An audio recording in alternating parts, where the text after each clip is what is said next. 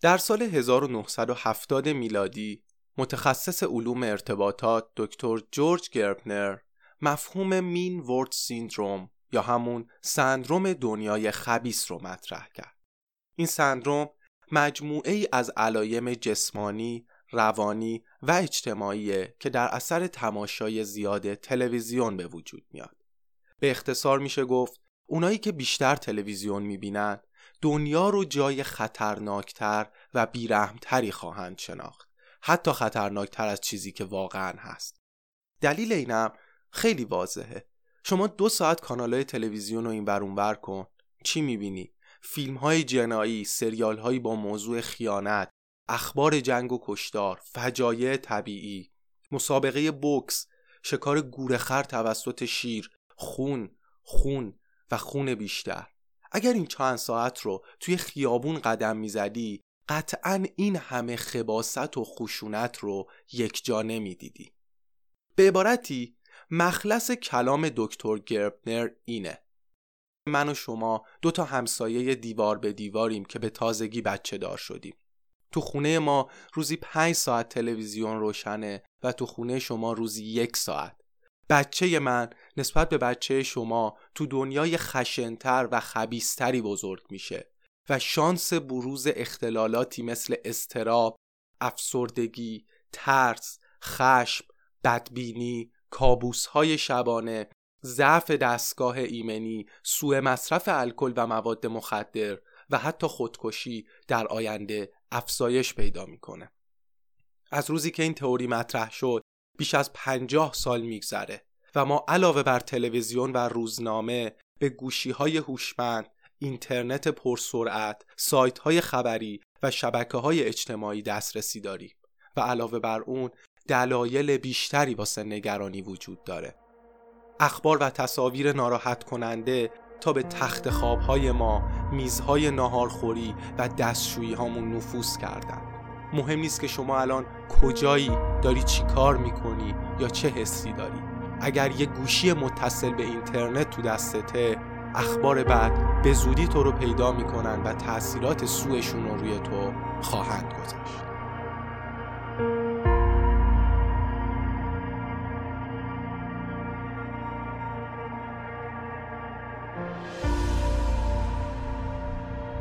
سلام. من معینم شما دارید قسمت چهارم پادکست نویز رو گوش می‌کنید که در دیماه 98 و در تهران ضبط میشه. پادکست نویز جاییه برای شنیدن حرفهای جالب.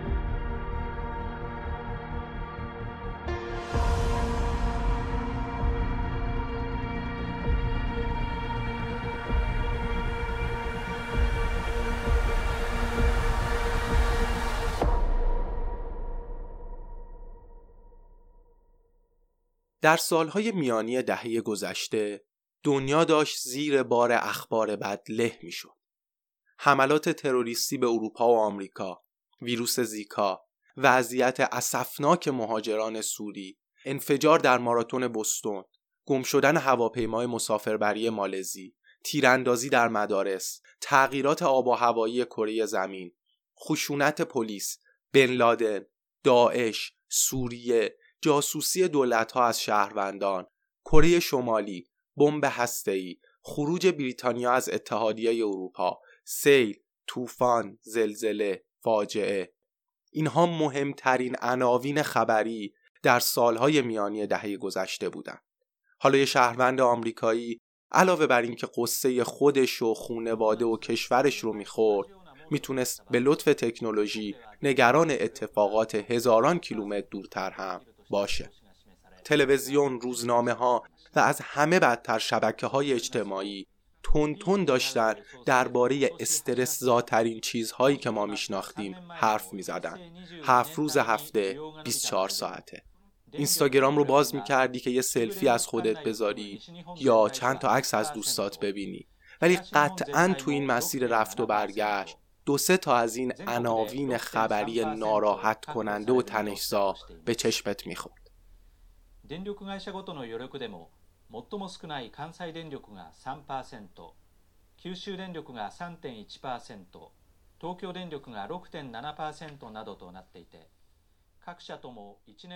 تو همین اوضاع بلبشوی دنیا دونالد ترامپ در انتخابات سال 2016 آمریکا رأی آورد. واسه بعضی از آمریکایی ها این خبر منبع تازه و جدی از نگرانی بود. سیاست های رئیس جمهور آینده در قبال سخت جنین، گرم شدن کره زمین، وضعیت مهاجران و سیاست خارجی عده زیادی از مردم به خصوص زنها رو ترسونده بود. در سال 2017 انجمن روانشناسی آمریکا طی مقاله عنوان کرد که بیش از دو سوم مردم واشنگتن نسبت به آینده کشور و جهان بدبینند. واشنگتن جز جاهایی بود که ترامپ کمترین محبوبیت رو داشت و بیش از 20 درصد کمتر از کلینتون رأی آورد. حالا یه موضوع نگران کننده جدید جاشو در بین موضوعات قبلی باز کرده بود و داشت خودش رو مداوما به مردم شهر یادآوری می‌کرد. دکتر استیون استونسی روانشناس و psychotherapist اون سالها تو واشنگتن زندگی می‌کرد و متوجه تغییراتی در مراجعانش شده بود. شکایت هایی مثل احساس استرس، ناامیدی، بی‌انگیزگی، افسردگی، خشم، تحریک پذیری، اختلال خواب، کابوس های شبانه، خستگی صبحگاهی، عدم تمرکز، تغییر اشتها، سردرد، مشکلات دستگاه گوارش و تغییر در میل جنسی زیاد شده بود. شهر زیر استرس مدفون بود و به سختی می‌تونست نفس بکشه انگار رسانه ها می‌دونستن چی بیشتر از همه تو رو ناراحت می‌کنه و مداوما اونو به اعتیاد آوری می‌کردن هر چه که این خبر My born again,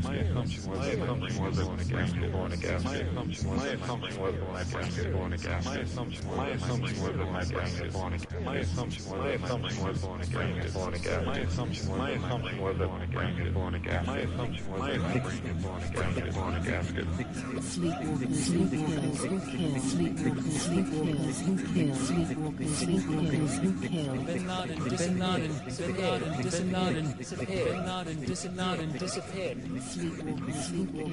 مواجه شدن با یک رویداد ناگوار یا شنیدن یک خبر بد حالت ریلکس مود مغز شما رو خاموش و حالت استرس مود رو فعال می‌کنه.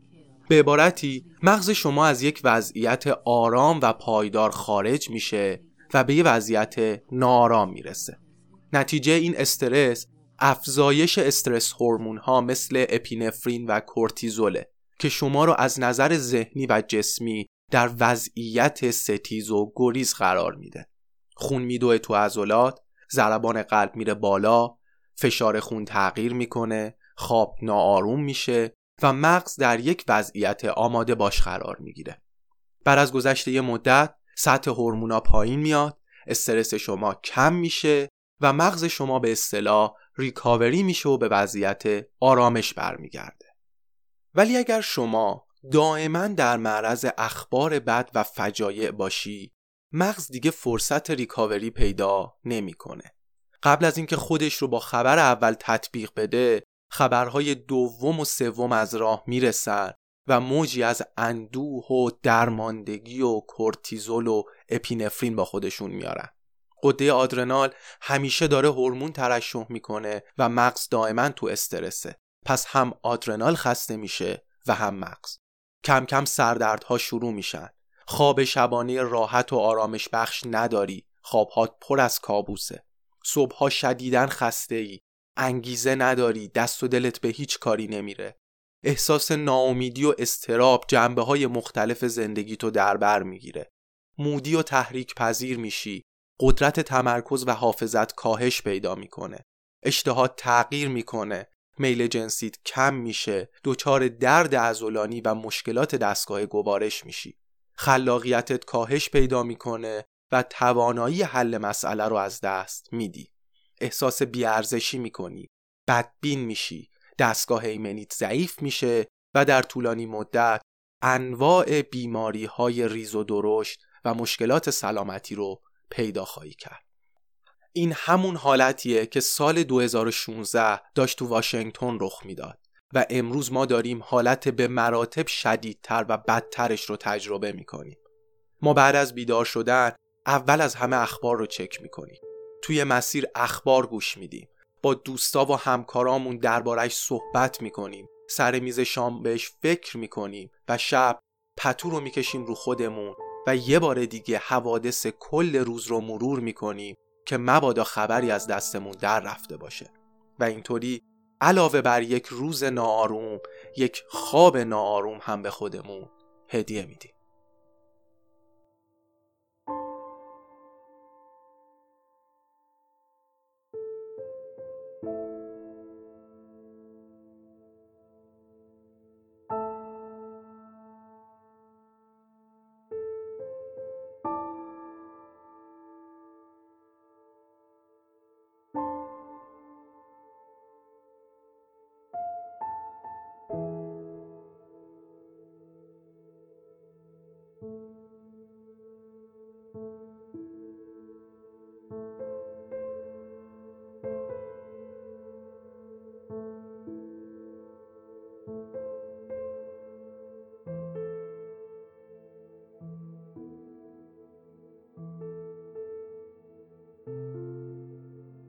ولی ما واقعا چه راه حلی داریم؟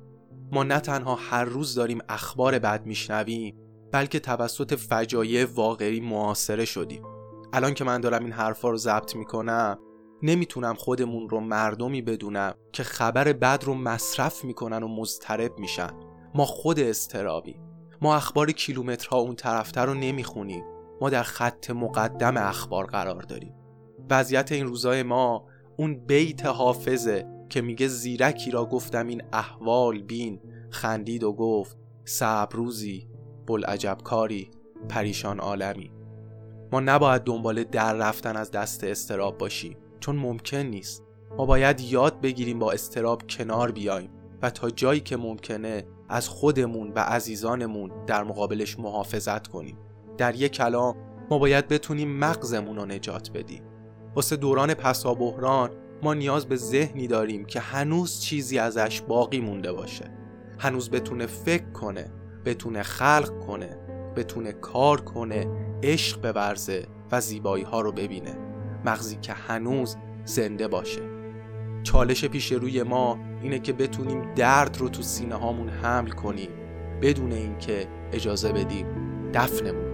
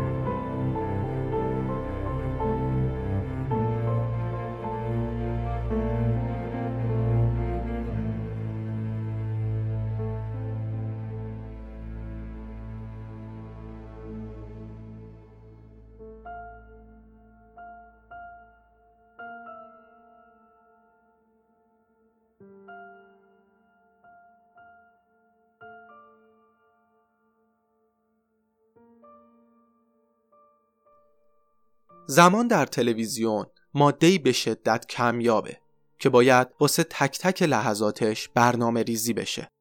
بخش زیادی از این ماده ارزشمند صرف پخش اخبار میشه و قسمت اعظم اخبار به حوادث اختصاص دارن. جنگ ها، قتل، خیانت و تراژدی ها. تلویزیون می‌خواد چیزهایی بگه که واسه همه جالب باشه. کسی رو دچار شگفتی فکری و فلسفی نکنه. سوال ایجاد نکنه مسئله و موضوع مورد جدلی نداشته باشه و افراد رو در مقابل هم قرار نده تا بتونه اجماع برقرار کنه و مخاطبانش رو به شکل یک توده در بیاره. حوادث مورد علاقه افکار عمومی جامعه هستن ولی چیز مهمی در بر ندارن. اطلاعاتی هستن که توجه و احساسات همه رو به خودشون جلب می‌کنن. ولی هیچ پیامدی در پی ندارن و این انرژی زیاد صرف هیچی نمیشه. مطرح کردن این چنین افراطی حوادث در عین بیارزشی اهمیت بالایی واسه شبکه داره چون چیزهای مهمی رو پنهون می‌کنه. حوادث به خوبی می‌تونن زمانی که همه انتظار دارن که تو تلویزیون صرف چیزهای مهمتری بشه رو جاشو پر کنن. اینجوری تلویزیون با ایجاد یه شکاف اطلاعاتی مردم رو به دو دسته تقسیم می‌کنه. گروه اول اونهایی که منابع اطلاعاتی متعدد دارن مطالعات جدی می‌کنن و به مسائل مهمتری می‌پردازند و گروه دوم بخش بزرگی از مردم هستند که به روزنامه ها، کتاب ها و منابع مناسب دسترسی ندارن یا ازشون استفاده نمی‌کنن. و تنها منبع اطلاعاتیشون تلویزیونه و بهش اعتماد دارن. تلویزیونی که داره وقت اونها رو با هیچی پر می‌کنه. بنابراین تلویزیون ها در نشون دادن چیزهایی که واقعا باید نشون بدن به روشی عمل می‌کنن که چندان نشون داده نشه یا بیمعنی بشه یا بازسازیشون به گونه‌ای بشه که معنایی کاملا متفاوت با واقعیت پیدا کنن اینجوری شبکه های تلویزیونی دنیا از ابزار ثبت واقعیت به ابزاری برای تولید واقعیت تبدیل میشن علاوه بر این هر شبکه تلویزیونی توسط یک خط مشی سیاسی خاص پشتیبانی و به وسیله یک نهاد اقتصادی تأمین مالی میشه. حالا هدف اینها چیه؟ تأمین منافع از طریق به دست آوردن بیشترین تعداد مخاطب. امروزه لشکری از داوطلب ها برای کار در تلویزیون وجود دارند. در حالی که مشاغل رادیو و تلویزیون شغلهای بسیار شکننده ای هستند. همین هم باعث میشه که دنبال روی و خوشخدمتی سیاسی افزایش پیدا کنه. به این ترتیب افراد بر اساس شکل آگاهانه یا ناخودآگاهانه ای از خودسانسوری با شرایط وفق پیدا می‌کنن بدون اینکه اصولا نیاز باشه چیزی ازشون خواسته بشه. و اما درباره کارشناس های تلویزیونی اونها به هیچ وجه نماینده نخبه ترین افراد جامعه نیستند. اونها فقط در راستای منافع حاکم بر شبکه حرف می‌زنند و در ازای این خدمت امتیاز دیده شدن رو کسب می‌کنن تلویزیون دنبال کسی نمیگرده که واقعا حرفی واسه گفتن داشته باشه. ترجیح میده که همون چهره های آشنا و امن قدیمی رو صدا کنه. کسایی که همیشه آماده حضور در رسانه هستن. دفتر و دستکشون همیشه حاضره و حتی قبل از اینکه اون موضوعی که باید تحلیلش بکنن اتفاق بیفته بیشتر حرفاشون آماده است. تلویزیون در شرایط اضطراری و فوری که اصلا زمان تحلیل درست موضوع وجود نداره باید خبر پخش کنه. پس نیاز به یه گروه از اندیشمندان فوری و متفکران از قبل تراشیده شده داره که کلام رو سری بسپره دستشون. افرادی که بر اساس ایده های از قبل تعیین شده و پیش هاشون فکر می‌کنن ایده های دم دستی باب روز و رایج که فقط لازمه با خط مشی شبکه همخونی داشته باشه. و مسئله دریافت و درک درست اصلا توش مهم نیست. این افراد فکر می‌کنن دارن تحلیل و اثبات می‌کنن. در حالی که اثبات زنجیره طولانی از دلایل که روندش با به هم ریختن پیش ها شروع میشه و نیازمند زمانه. واسه همینه که درست بعد از اعلام نتایج انتخابات یه نفر می‌تونه ساعتها تو تلویزیون درباره نتایج تحلیل و بررسی و سخنرانی کنه. در حالی که اگه اصلا نتیجه انتخابات یه چیز دیگه بود بازم حرفای ایشون شاید فرق خاصی نمی‌کرد.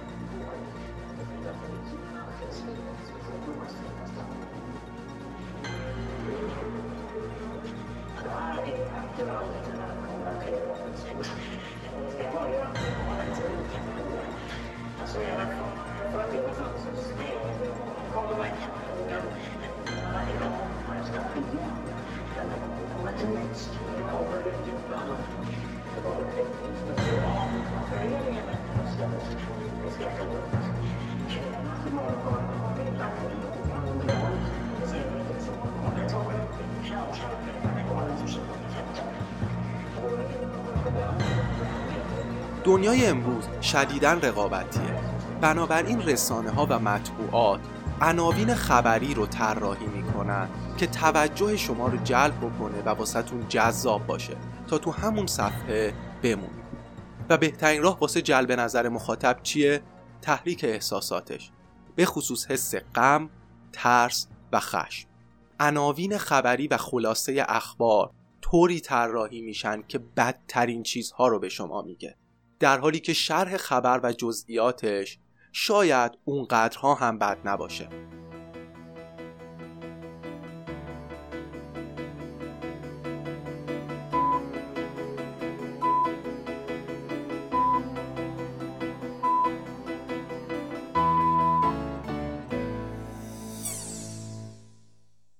اخبار رو داغ داغ نخون.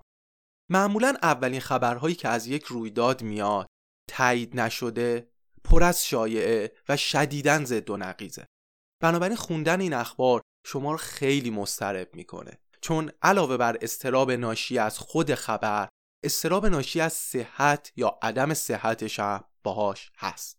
بنابراین بهتر یکم صبر کنی تا شایعات فروکش بکنن اخبار شسته رفته و تایید شده بشن و بعد شما ازش مطلع بشید.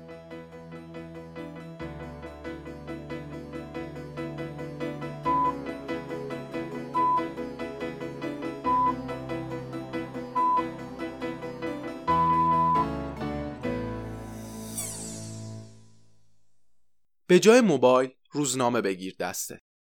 تو قرار امروز سه تا خبر بد بخونی. وقتی که این خبرها رو آنلاین چک می‌کنی مستقیما هدایت میشی به لینک مربوط به همون خبر و از اونجا به یه لینک مشابه. ولی وقتی روزنامه دستت می‌گیری ممکنه یکی از این خبرها تو صفحه دو باشه یکی تو صفحه پنج و یکی تو صفحه ده. و این وسط کلی خبر دیگه هم هست که شاید بعضیاش خیلی هم بد نباشه. اون روزنامه علاوه بر صفحه حوادث و صفحه سیاسی صفحه ورزشی و صفحه فرهنگی هنری هم داره.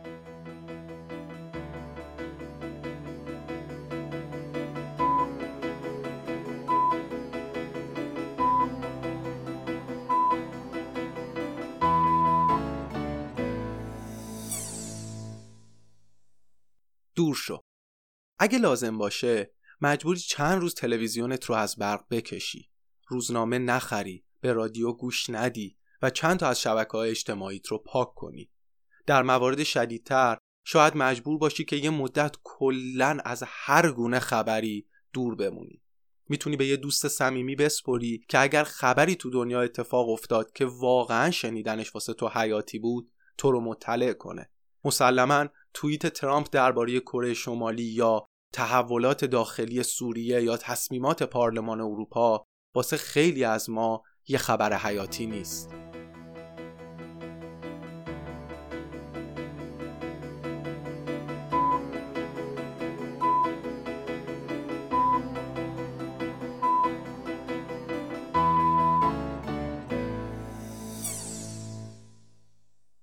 واقعیت رو ببین.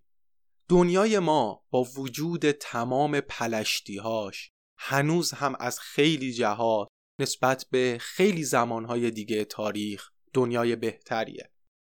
افزایش امید به زندگی افزایش تولید مواد غذایی کاهش مرگ و میر ناشی از بیماری های عفونی کاهش مرگ و میر مادران باردار و نوزادان و هزار تا چیز دیگه دلیل این مدعا است ولی ما چرا اینو حس نمی کنی؟ چون اخبار میشنویم. چیزهای خوب معمولا به تدریج اتفاق میافتند و خیلی جلب توجه نمی‌کنن. در حالی که چیزهای بد معمولا سریعتر رخ میدن و با تحریک حس درد و غم و خشم شما توجه بیشتری رو جلب می‌کنن. پس ارزش خبری بالاتری دارن. به همین دلیله که رسانه ها یه خبر واقعی رو یه خبر بد می‌دونن.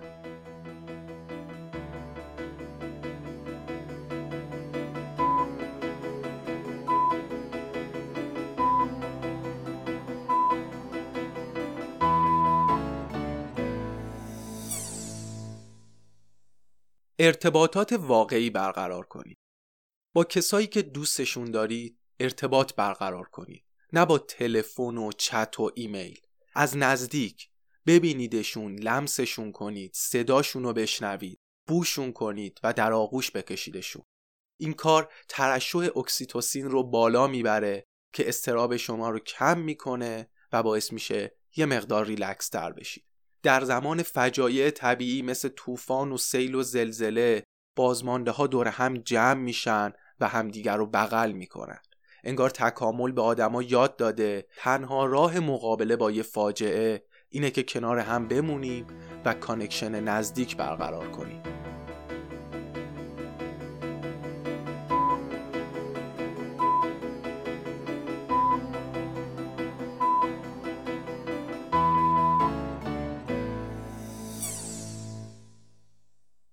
از خودت مراقبت کن به هر روشی که شده.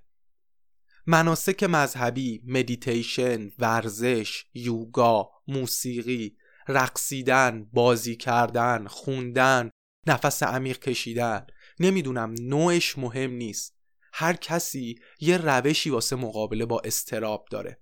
من نمی‌دونم اون کاری که بیشتر از همه واسه شما معنا داره و بهتون حس خوب میده چیه. ولی بهتون پیشنهاد می‌کنم که تو این اوضاع پریشون اون کار رو پیدا کنید و خیلی بچسبید بهش.